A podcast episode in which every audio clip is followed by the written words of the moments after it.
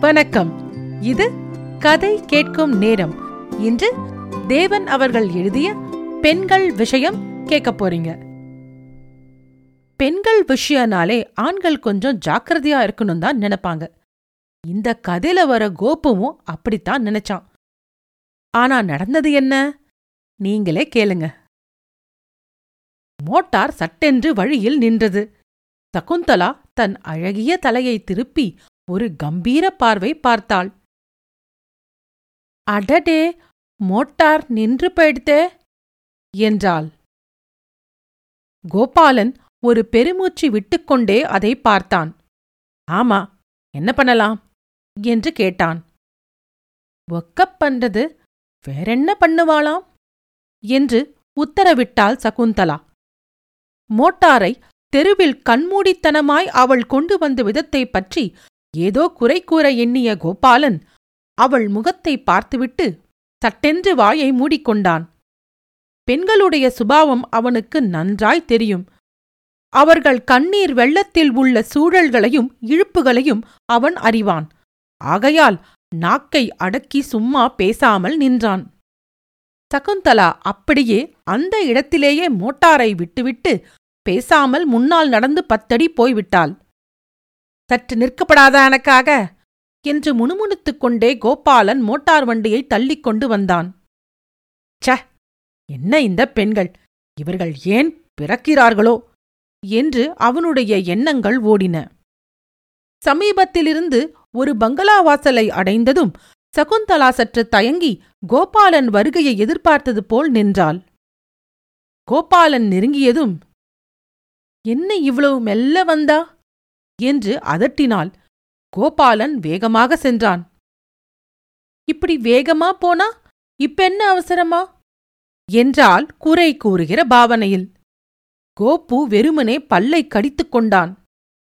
புருஷன் என்றால் பெண்களுக்கு சேவகனா? என்று வாயோட சொல்லிக் கொண்டான். என்ன பேச்சு அது? மூஞ்சியே பார்க்கல? உன் மூஞ்சிக்கு என் மூஞ்சி எப்படியும் குறைவில்ல.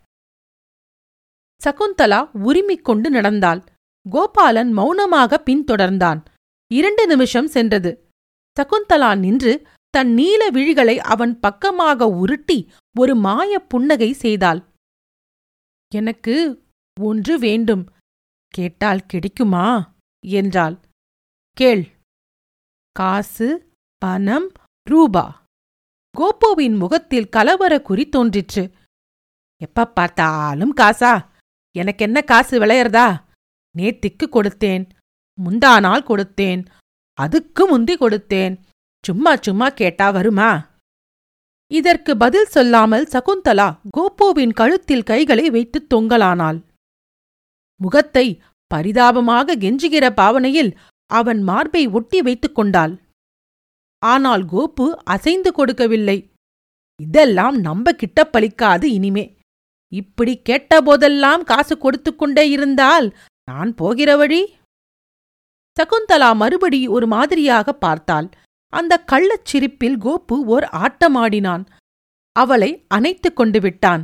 அப்புறம் ஒரு கன்னத்தில் ஒரு முத்தமும் கொடுத்தான். இப்போது மற்ற கன்னத்தை காண்பிக்கும்படி கேட்டான்.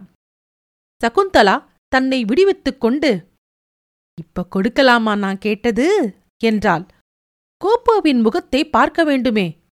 ஓஹோ இது ஒரு சாமர்த்தியமோ? இல்லனா இல்லதான் என்னண்ட மறுபேச்சு கிடையாது என்றான் ஒரே அடியாக. இவ்வளவு நேரம் அடக்கி வைத்துக் கொண்டிருந்த ரோசம் சகுந்தலாவுக்கு பீறிக்கொண்டு வந்துவிட்டது. கண்கள் பல பலவென்று கண்ணீர் உகுத்தன. அடி உதடு பயங்கரமாக வளைந்து ஒரு பெரிய அழுகையை முன்கூறிற்று சி இதுவும் ஒரு யுக்தியா? என்றான் கோபு. அவனுடைய வெறுப்பும் எல்லையை மீறி ஓடிவிட்டது. தெருவில் இறங்கினான். காலால் மோட்டாரை பார்த்து ஓங்கி ஒரு உதை கொடுத்தான். அது ஒரு துள்ளு துள்ளி ஆகாயத்தில் கிளம்பி விற்றென்று பறந்து போய் பக்கத்தில் இருந்த ஒரு சிறு குட்டையில் தொப்பென்று விழுந்து மிதந்தது. அது கள்ளிப்பலகையால் செய்த பொம்மை மோட்டார். ஆகையால்தான் அது மிதந்தது. கோப்புவும் சிறு பயல்தான் என்றாலும் அதை பலமாகத்தான் உதைத்திருந்தான். சகுந்தலா அழுகையை நிறுத்தி ஒரு கணம் நடந்த விஷயத்தை கவனித்தாள். இப்போது அவள் பெரிய சத்தம் போட்டு கதற ஆரம்பித்து விட்டாள். அவளும் குழந்தைதானே வருகிற ஆவணிக்குத்தானே ஆறு வயது நிறைய போகிறது? பெண்கள் விஷயம் கேட்டதற்கு நன்றி. என் வாசிப்பு உங்களுக்கு பிடித்திருந்தால் ரேட்டிங் ரெவ்யூ கொடுக்க மறவாதீர்கள். நன்றி ராரா.